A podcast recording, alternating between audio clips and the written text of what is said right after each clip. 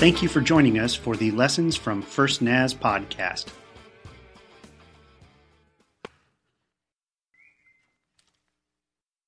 Somebody whistling? I think somebody just whistled at me. It's been quite a ride. 4 years has come and 4 years have go. I didn't really even realize it had been that long until just a little while back. But before we continue, I need to address the elephant in the room. Is anybody here DVRing the Seahawks game? No one? Ron, what? Oh, wait. Ron's got the score, but I don't want to ruin it for people if you're DVRing it. No. Ron, we can't do it. Text it to me. So here we go. I want to start out by talking to you this morning about the last few months of my life. And really, I'm going to go back, man, I don't know how many years. But I can tell you that the 4 years ago when I moved here, one of my first two messages I gave, I told you how I felt like a Moses before I moved. And I felt like a Moses because I was reading a book one time, and a guy by the name of Louis Giglio said that he felt the conversation between God and Moses came down to the bottom line of God saying, okay, you've given me every excuse you can possibly think of. Now here's the deal. You're in or you're out. I don't need you, Moses. I'm God. This is going to happen.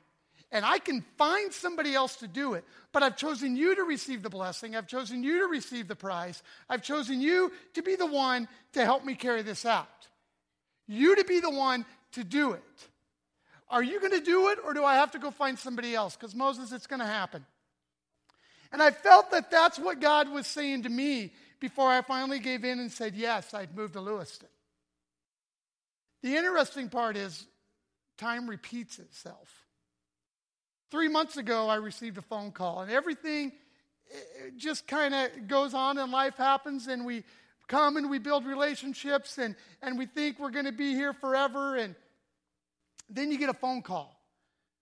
And the phone calls for Steph and I change our life. And here's why, because I know that a lot of people say, well, you don't have to answer it. But one thing about being, I'll say myself, I think it goes hand in hand with being in the ministry. But for myself,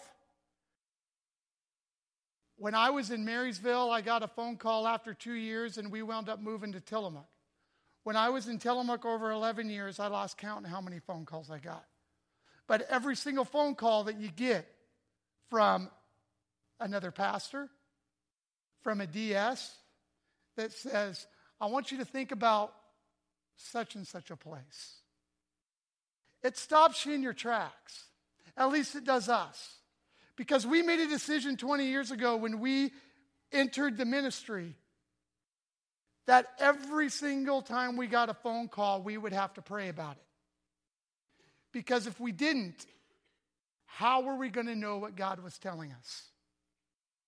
We would at least have to ask the question, what are we supposed to do? And I will tell you,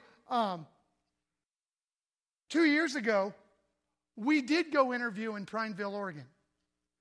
My name, I was called and told by, I call them Yuppity Yups, but somebody on the advisory board on ORPAC district, to put my name in. He was saying, hey, it's got to happen, do it. My name went in. And we made it to the interview stage. And we took our daughters and we went to the interview.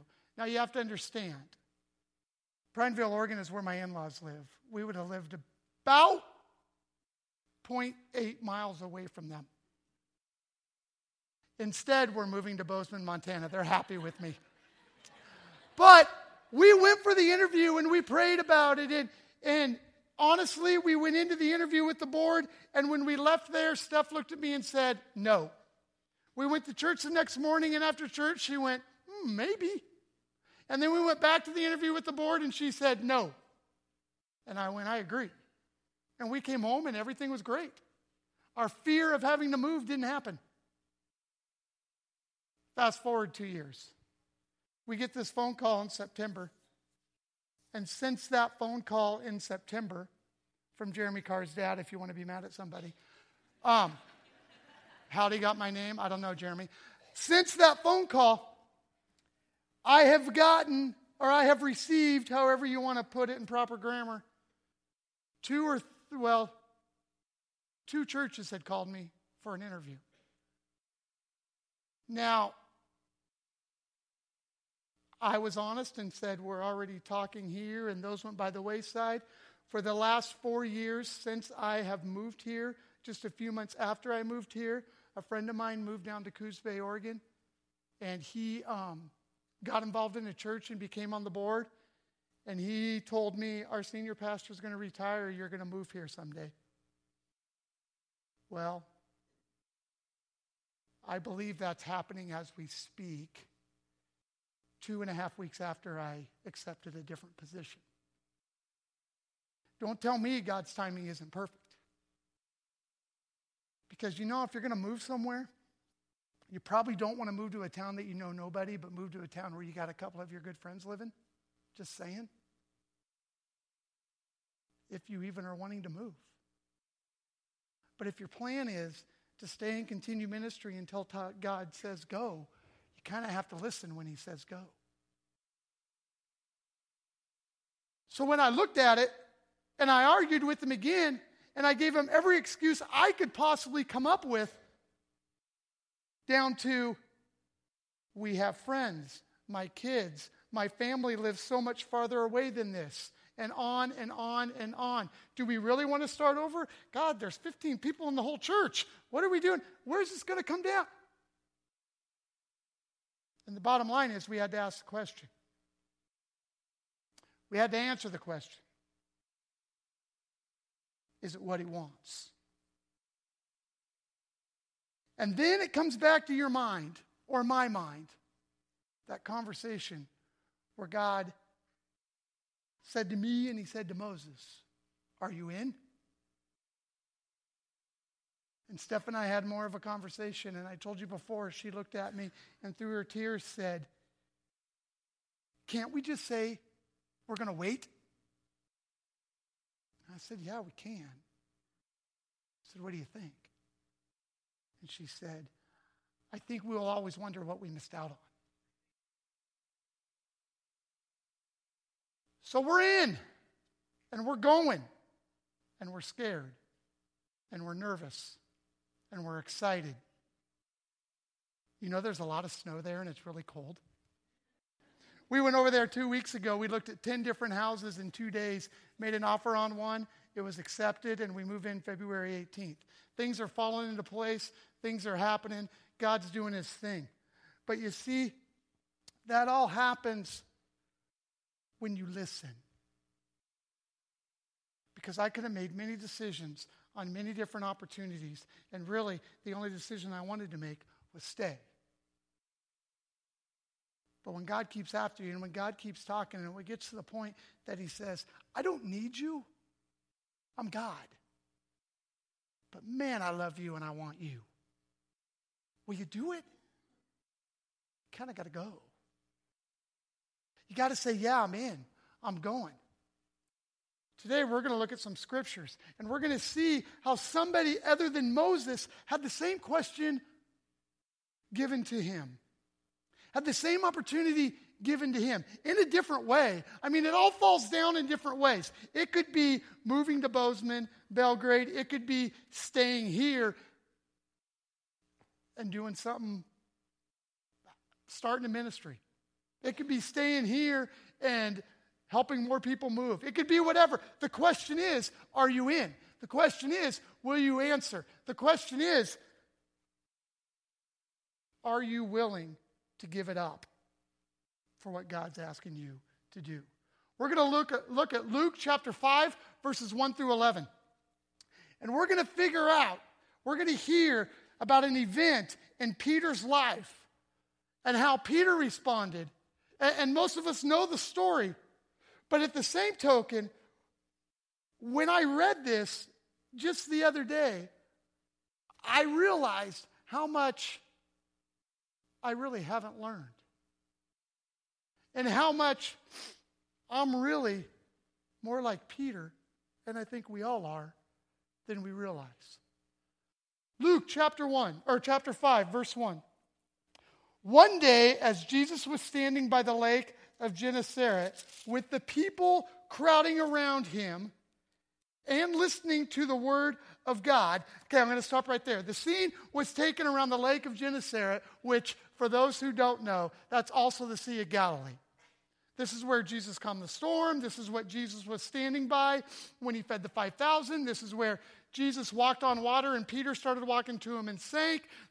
All that happened. This isn't just a random lake. This is a lake that miracles will happen. They haven't happened yet, but they're going to. And Jesus is walking around the lake with all these people following him as he's talking, and they're listening to him, and more people are walking up. The numbers are growing. They want righteousness. Now, if you look at that, they probably don't even know what the word righteousness means at this point. But the fact of the matter is, they want to hear what he's saying, and they want to grow in him, and they want to understand who he is. And they want to live the way he's talking. They want that. They're hungering for it. They can't wait to hear more about it. Verse 2. He saw at the water's edge two boats left there by the fishermen who were washing their nets. Let me set this scene up for you a little bit. Jesus had to find a way to handle all of these people crowding around him.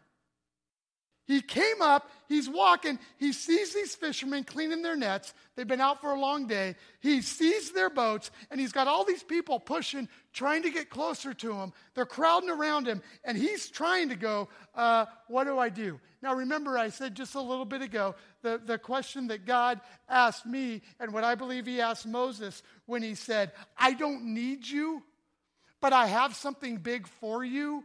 Do you want it, or do I need to go find somebody else?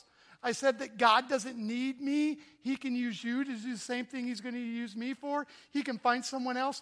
Here's the difference between God and Jesus. Jesus needs us. Don't believe me? Luke 10:2.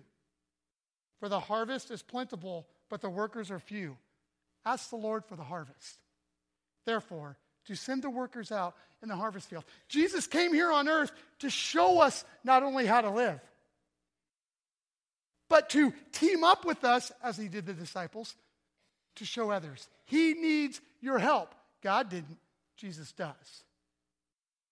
Therefore, Jesus turns around and he says he sees the people in the boat, and the crowds are coming by him. And in verse 3, he says, he got into one of the boats, the one belonging to Simon, and asked him to put out a little from shore.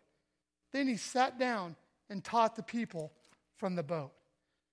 You see, as Jesus looked around, he saw an opportunity. And if you just read that passage, that scripture, that verse, you're looking at it going, oh, the opportunity to get in the boat. But you see, Jesus saw two opportunities. He saw one where he could have a pulpit, so to speak, a platform. And then he saw the opportunity to make one man become his disciple. And he went over to this man who was cleaning out his nets, didn't say anything, climbed in his boat, and then turned around and said, push me out from shore. Jesus used what he had. He saw an opportunity and he used it. Do we do that? Surf Sunday, The Rock. A couple weeks ago when some of your giving to the church allowed me and others to take checks to people at Christmas who needed it. Donating furniture to people who need it. I got to tell you, you'd love to see the look on their face when you show up at their apartment and you're furnishing their house with furniture. He saw an opportunity. And he used what he had to do it. He didn't have to go out and find stuff. He used what he had, and he climbed in the boat, and he said, push me out so I can speak. Verse 4. When he had finished speaking, he said to Simon, "Put out into the deep water and let down the nets for a catch." Now, this is when Jesus decided that he was going to win Peter's loyalty. This is when he decided that he was going to get Peter to understand who he really was. This is when he decided that he was going to win Peter to becoming his disciple. This is when I can see Jesus in that boat, looking at Peter with a smirk on his face, saying, "Push me out. You come with me. Let's go dump the net in. Let's go fish again. You've been fishing all day. You were fishing most of the night. Come on. Let's go do this now. You didn't catch a thing, but come on. Let's go do this. Go. Push me in." Has somebody ever told you what you thought was the dumbest thing you could ever hear? Yeah, so had Peter. He's sitting there going, "Excuse me? You want me to do what?" And here's what he says. Simon Peter answered, "Master, we've worked hard all night and haven't caught anything, but because you say so, I will let down the nets." "Master, you're a carpenter. What do you know? Don't tell me what to do. I have been out all night long. We were fishing. Oh, and by the way, you choose to tell me and all my helpers get back, dock the two boats, clean all the nets. Now you want me to do it over again? Really? So let me get this straight. I'm going to go out in the heat of the day where the sun's hitting the water. The sun's going to shine through the water, hit my net. The fish are going to see it. They're not going to come anywhere around it. I've been fishing my entire life. I know the history. When this happens, you call it a day. You go home, you get cleaned up, you eat, you go to bed, and you get ready for the next day. Not clean your nets and go back out so I can come back in and re-clean my nets again. Because we both know you won't be here. You'll be preaching."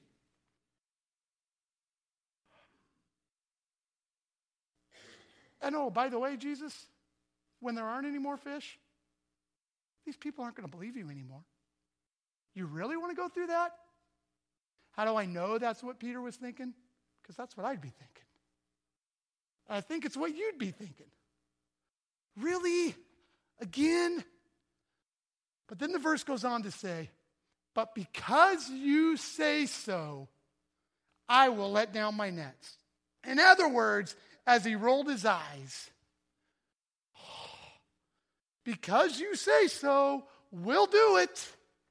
Because you're the Messiah, we'll do it. You really, really, really want me to do this?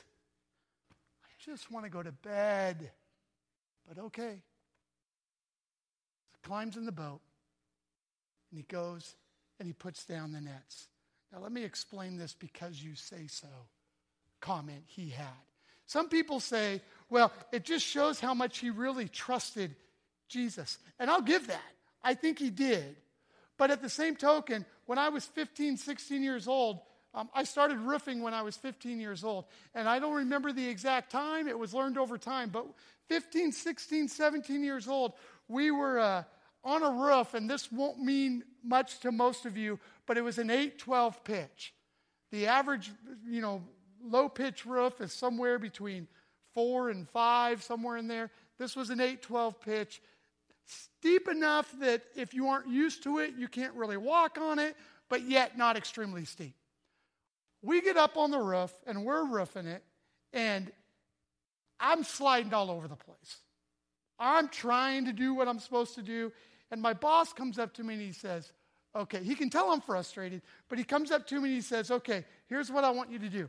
He said, I want you to take that pile of shingles, take the gun in your other hand, the nail gun, not a rifle, the nail gun in your other hand. He said, I want you to put your left foot up just a little bit higher than your right, lean forward, and then lay those shingles, the pile of them that you haven't put on yet, on top of your foot, and then balance your weight. And as you're going down through, as you keep roofing and going up the roof, keep moving your weight more and more forward because there'll be less shingles on it, and then you'll be able to keep your center of gravity, and you'll be just fine, and you'll stop sliding around, and everything will be okay.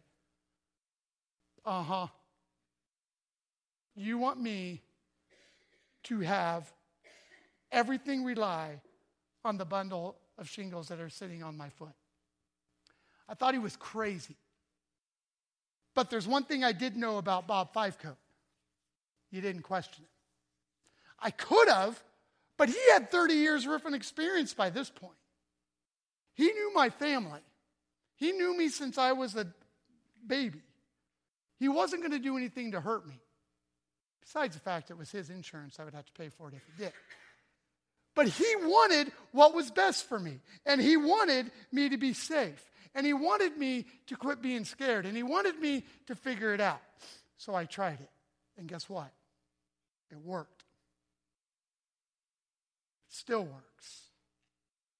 I was safe. I didn't have a problem standing there anymore. But I will tell you that when he came up and explained it to me, in my mind, the eyes rolled, and I said, whatever. But because you say so, I'll do it. Because you said to do it, and I am supposed to trust you, I'll do it. I'll do whatever you say. Peter had a choice. He could have said, get out of my boat. I'm out.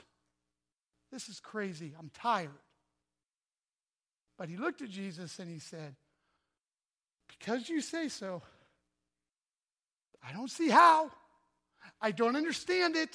This makes no sense logically. And if I were to poll everybody up there on the beach, half of them would say, go for it. And the other half would say, oh, I don't know if Jesus would really say do that. But because you say so, I'm going. And he went out and he cast the nets down. Verse 5. When they had done so, they caught such a large number of fish that their nets began to sink, or nets began to break. So they signaled their partners in the other boat to come and help them. And they came and filled both boats so full they began to sink. Peter's obedience, even though he was wondering, even though he wasn't quite sure it was going to be right, even though he wasn't quite sure it was going to come out okay, his obedience produced results. His obedience caught fish. And just for the record, they caught him. You see, there's times I believe that we think, well, when Jesus says go, we have to go and we have to have no questions and we have to just know it's all going to work out right. Well, I do believe it's going to work out right. But that doesn't mean in my mind I'm not going, this doesn't necessarily make much sense. But I will tell you this, as a side note. I learned years ago that there is logical and there's God. And when I try and mix the two, they don't work. Because if God was only going to ask me and you to do something that was logical, Peter never would have caught fish. Peter would have been home in bed. But you see, sometimes we're asked to step out. Sometimes we're asked when we're told, do this, and our only thought is, because you say so, fine. Sometimes the results come back, and they're so big that the boats begin to sink. And sometimes we can't even see the results. But that doesn't matter. Because when Jesus and God and you work together, it's unstoppable. The boats start to sink.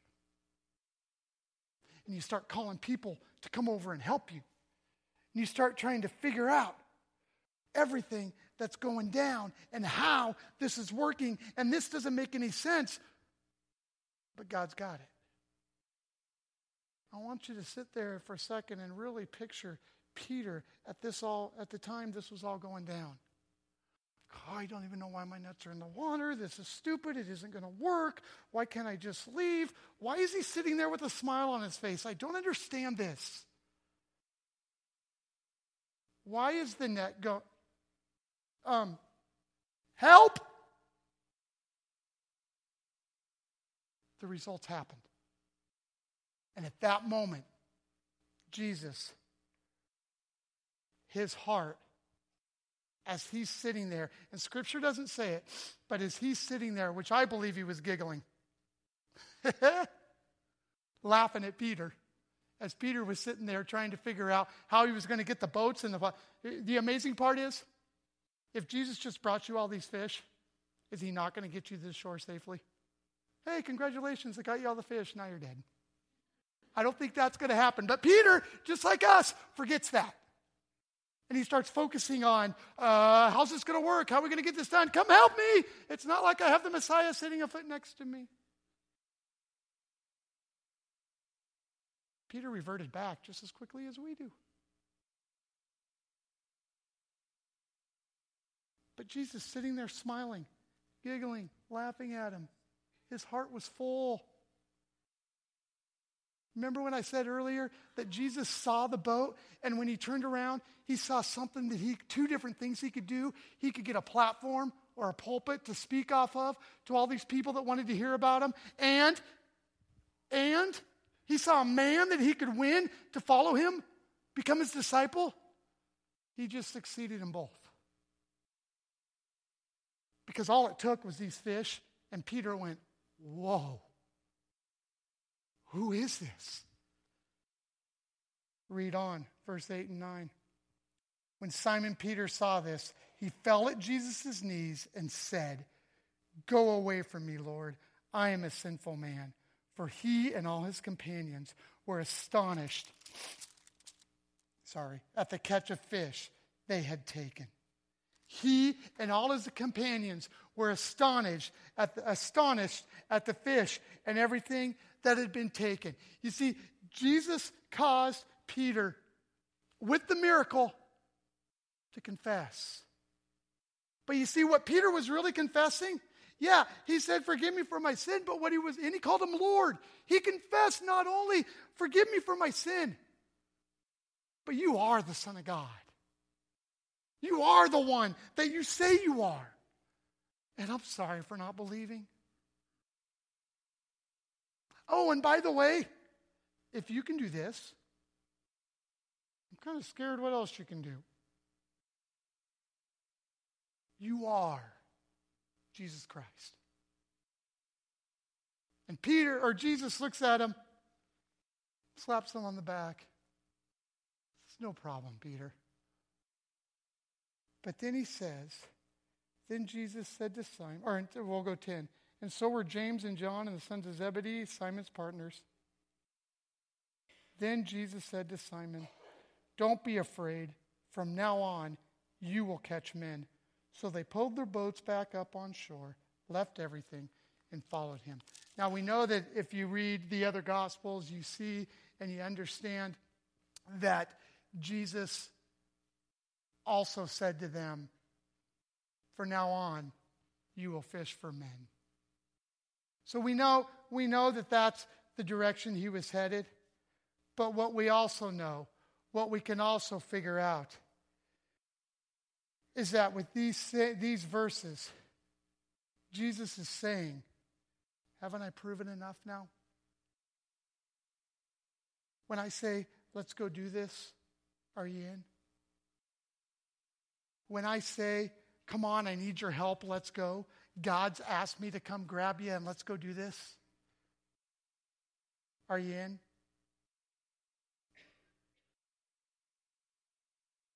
I told you at the beginning that I have received phone calls from various places.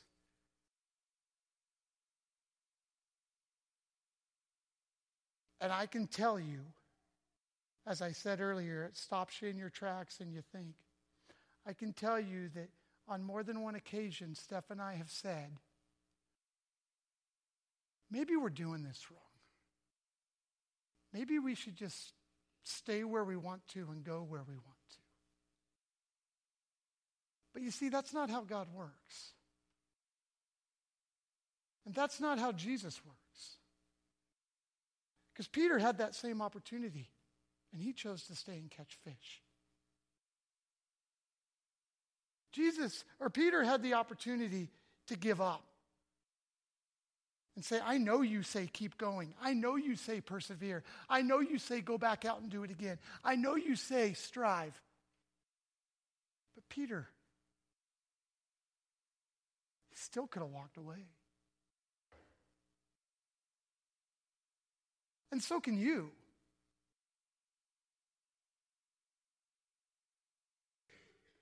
Call it what it is. I've shared this before, but I'll share it again. I really personally believe the best thing about Christianity is the worst thing about Christianity. And I can't get over it. Some people don't like how I say it. They disagree with me. But you know what the best thing about Christianity is? It really doesn't matter how you live your life. I get to choose to live for Christ. You want to know what the worst thing is? It doesn't matter if I choose to live for Christ. I can't take you with me unless you do. And that hurts. Which begs the question, are you in?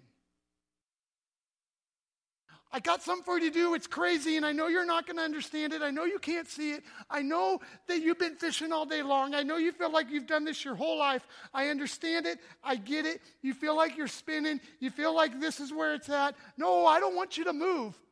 I want you to change in yourself.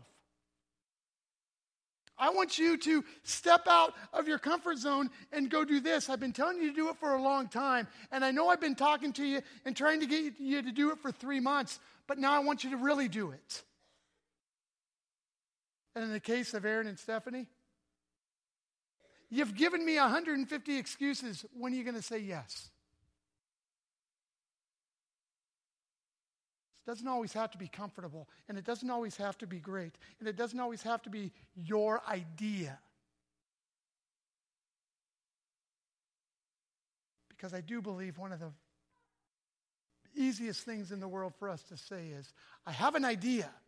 I think I need to do this. Great. Have you talked to the Creator about it? Because he'll either confirm or deny that idea.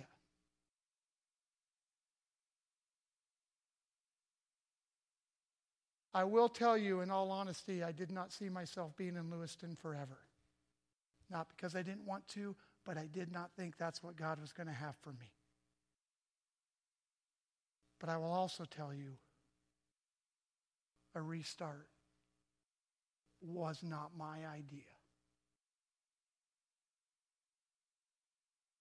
And I don't think it's wrong to say I'm very scared and very nervous.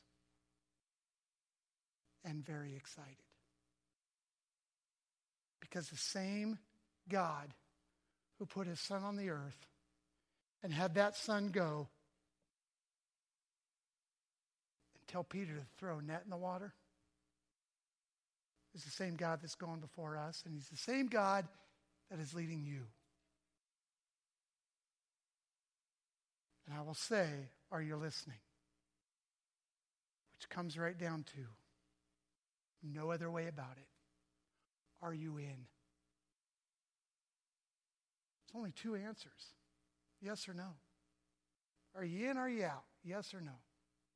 Which one are you? Are you in? Today we have the opportunity. You have the opportunity. Riley, go ahead and head on back. You have the opportunity to witness something very special. Riley Lowe came to me a while back and said, I want to be baptized. And we were kind of looking at it and trying to figure out when that was going to happen. And when I announced I was moving, she said, the Sunday you're preaching. I said, okay. But see, Riley and I had the conversation. And I will tell you that Riley's in. It wasn't anybody talking Riley into this. She came to me and said, I want to be baptized. I want that next step. And we talked about it, and we're going to do it because she wants to show you. She wants herself. to go down and come back up a new person. She wants that relationship with Christ. She wants that change. So I'm going to step in the back and I'm going to change. There's going to be a video come up on the screen.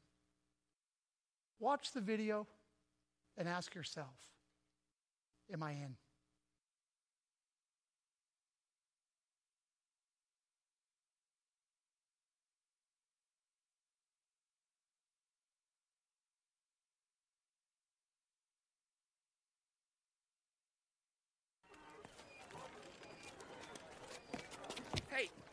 Hey, what the?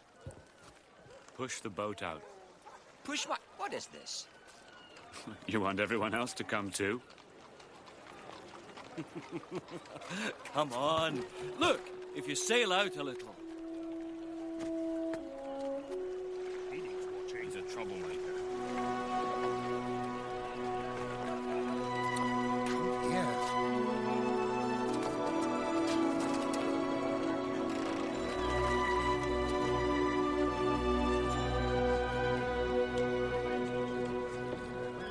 What is the kingdom of heaven like?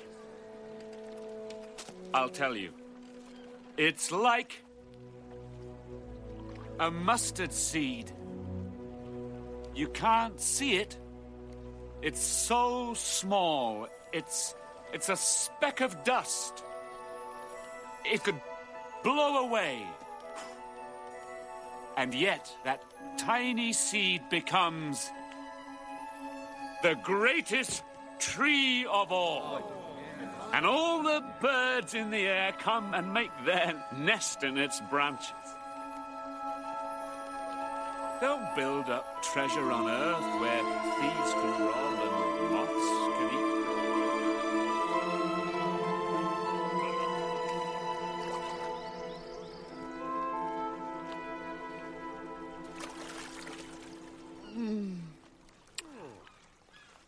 Push the boat further out. Out? Yeah, into the deep. Why? What for? Let your nets down for a catch, of course. No one catches fish during the day. They hide from the sunlight, right down in the depths.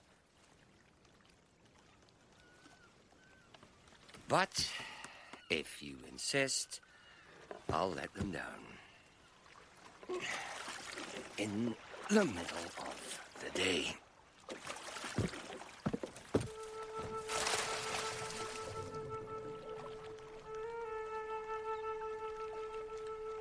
We could be here for hours.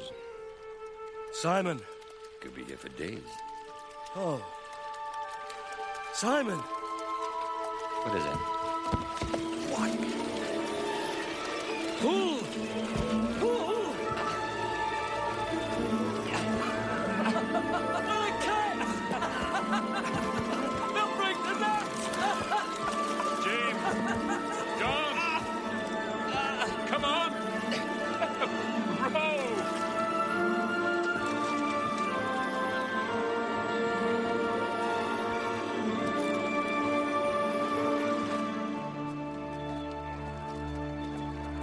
Leave me. Lord, leave me. I am such a sinful man. Don't be afraid, Simon.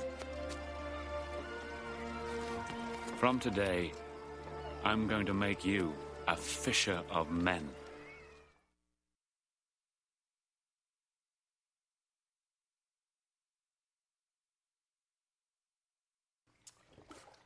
Will you pray with me?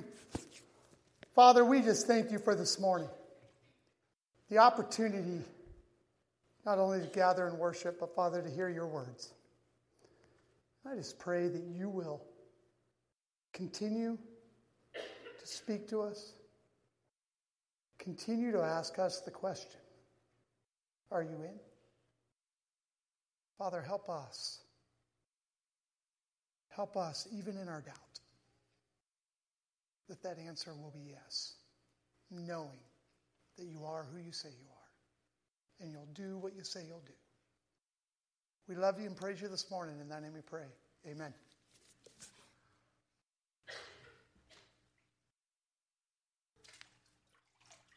This is Riley Lowe.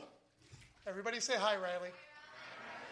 She might be a little nervous, but she is going to answer a couple questions. Riley, have you asked Jesus Christ, your Lord and Savior, into your heart? Mm-hmm. And you are all in? Mm-hmm. That's all you're going to get. Well, let's baptize you. How's that sound? Good. Riley Lowe, I baptize you in the name of the Father, Son, and Holy Spirit.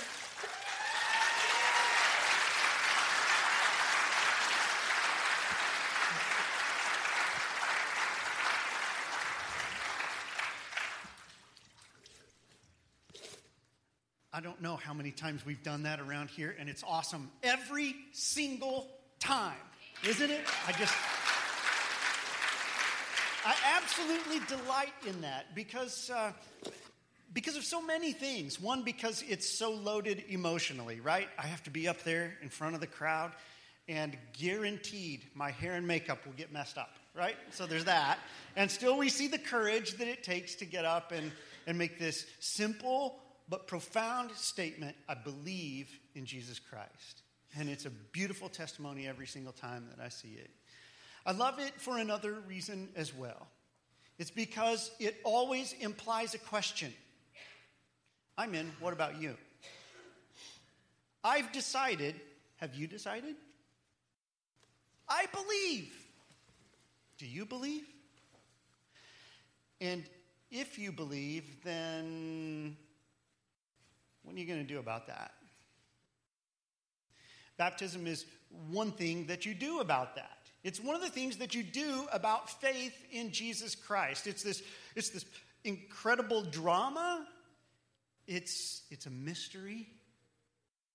Well, how does it work? I don't know. I don't even honestly know what it does. But I know that the testimony of the earliest Christians, taught by Jesus himself, was that there is power and love and life in the moment that you choose obedience to Christ and this public demonstration of faith. And you're also choosing to let the church get its arms around you and say, yep, we recognize your faith too. We recognize that you are a part of Jesus' church. And somehow, every person who experiences it will tell you that at some point in the moment when I was under the water or I came out, I experienced peace and joy like I had not known before in my life. All because I took one little step of obedience and faith and said, yeah, I'm in. So Riley's in. She's in relationship with the God who made her. She's in the kingdom of God and a part of it. And as Jesus said, yeah, it looks little, but oh man, does it have power? Oh man, does it have potential?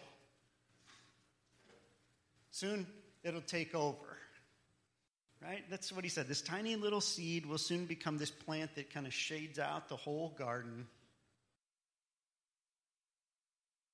Are you in? You want to be a part of something like that?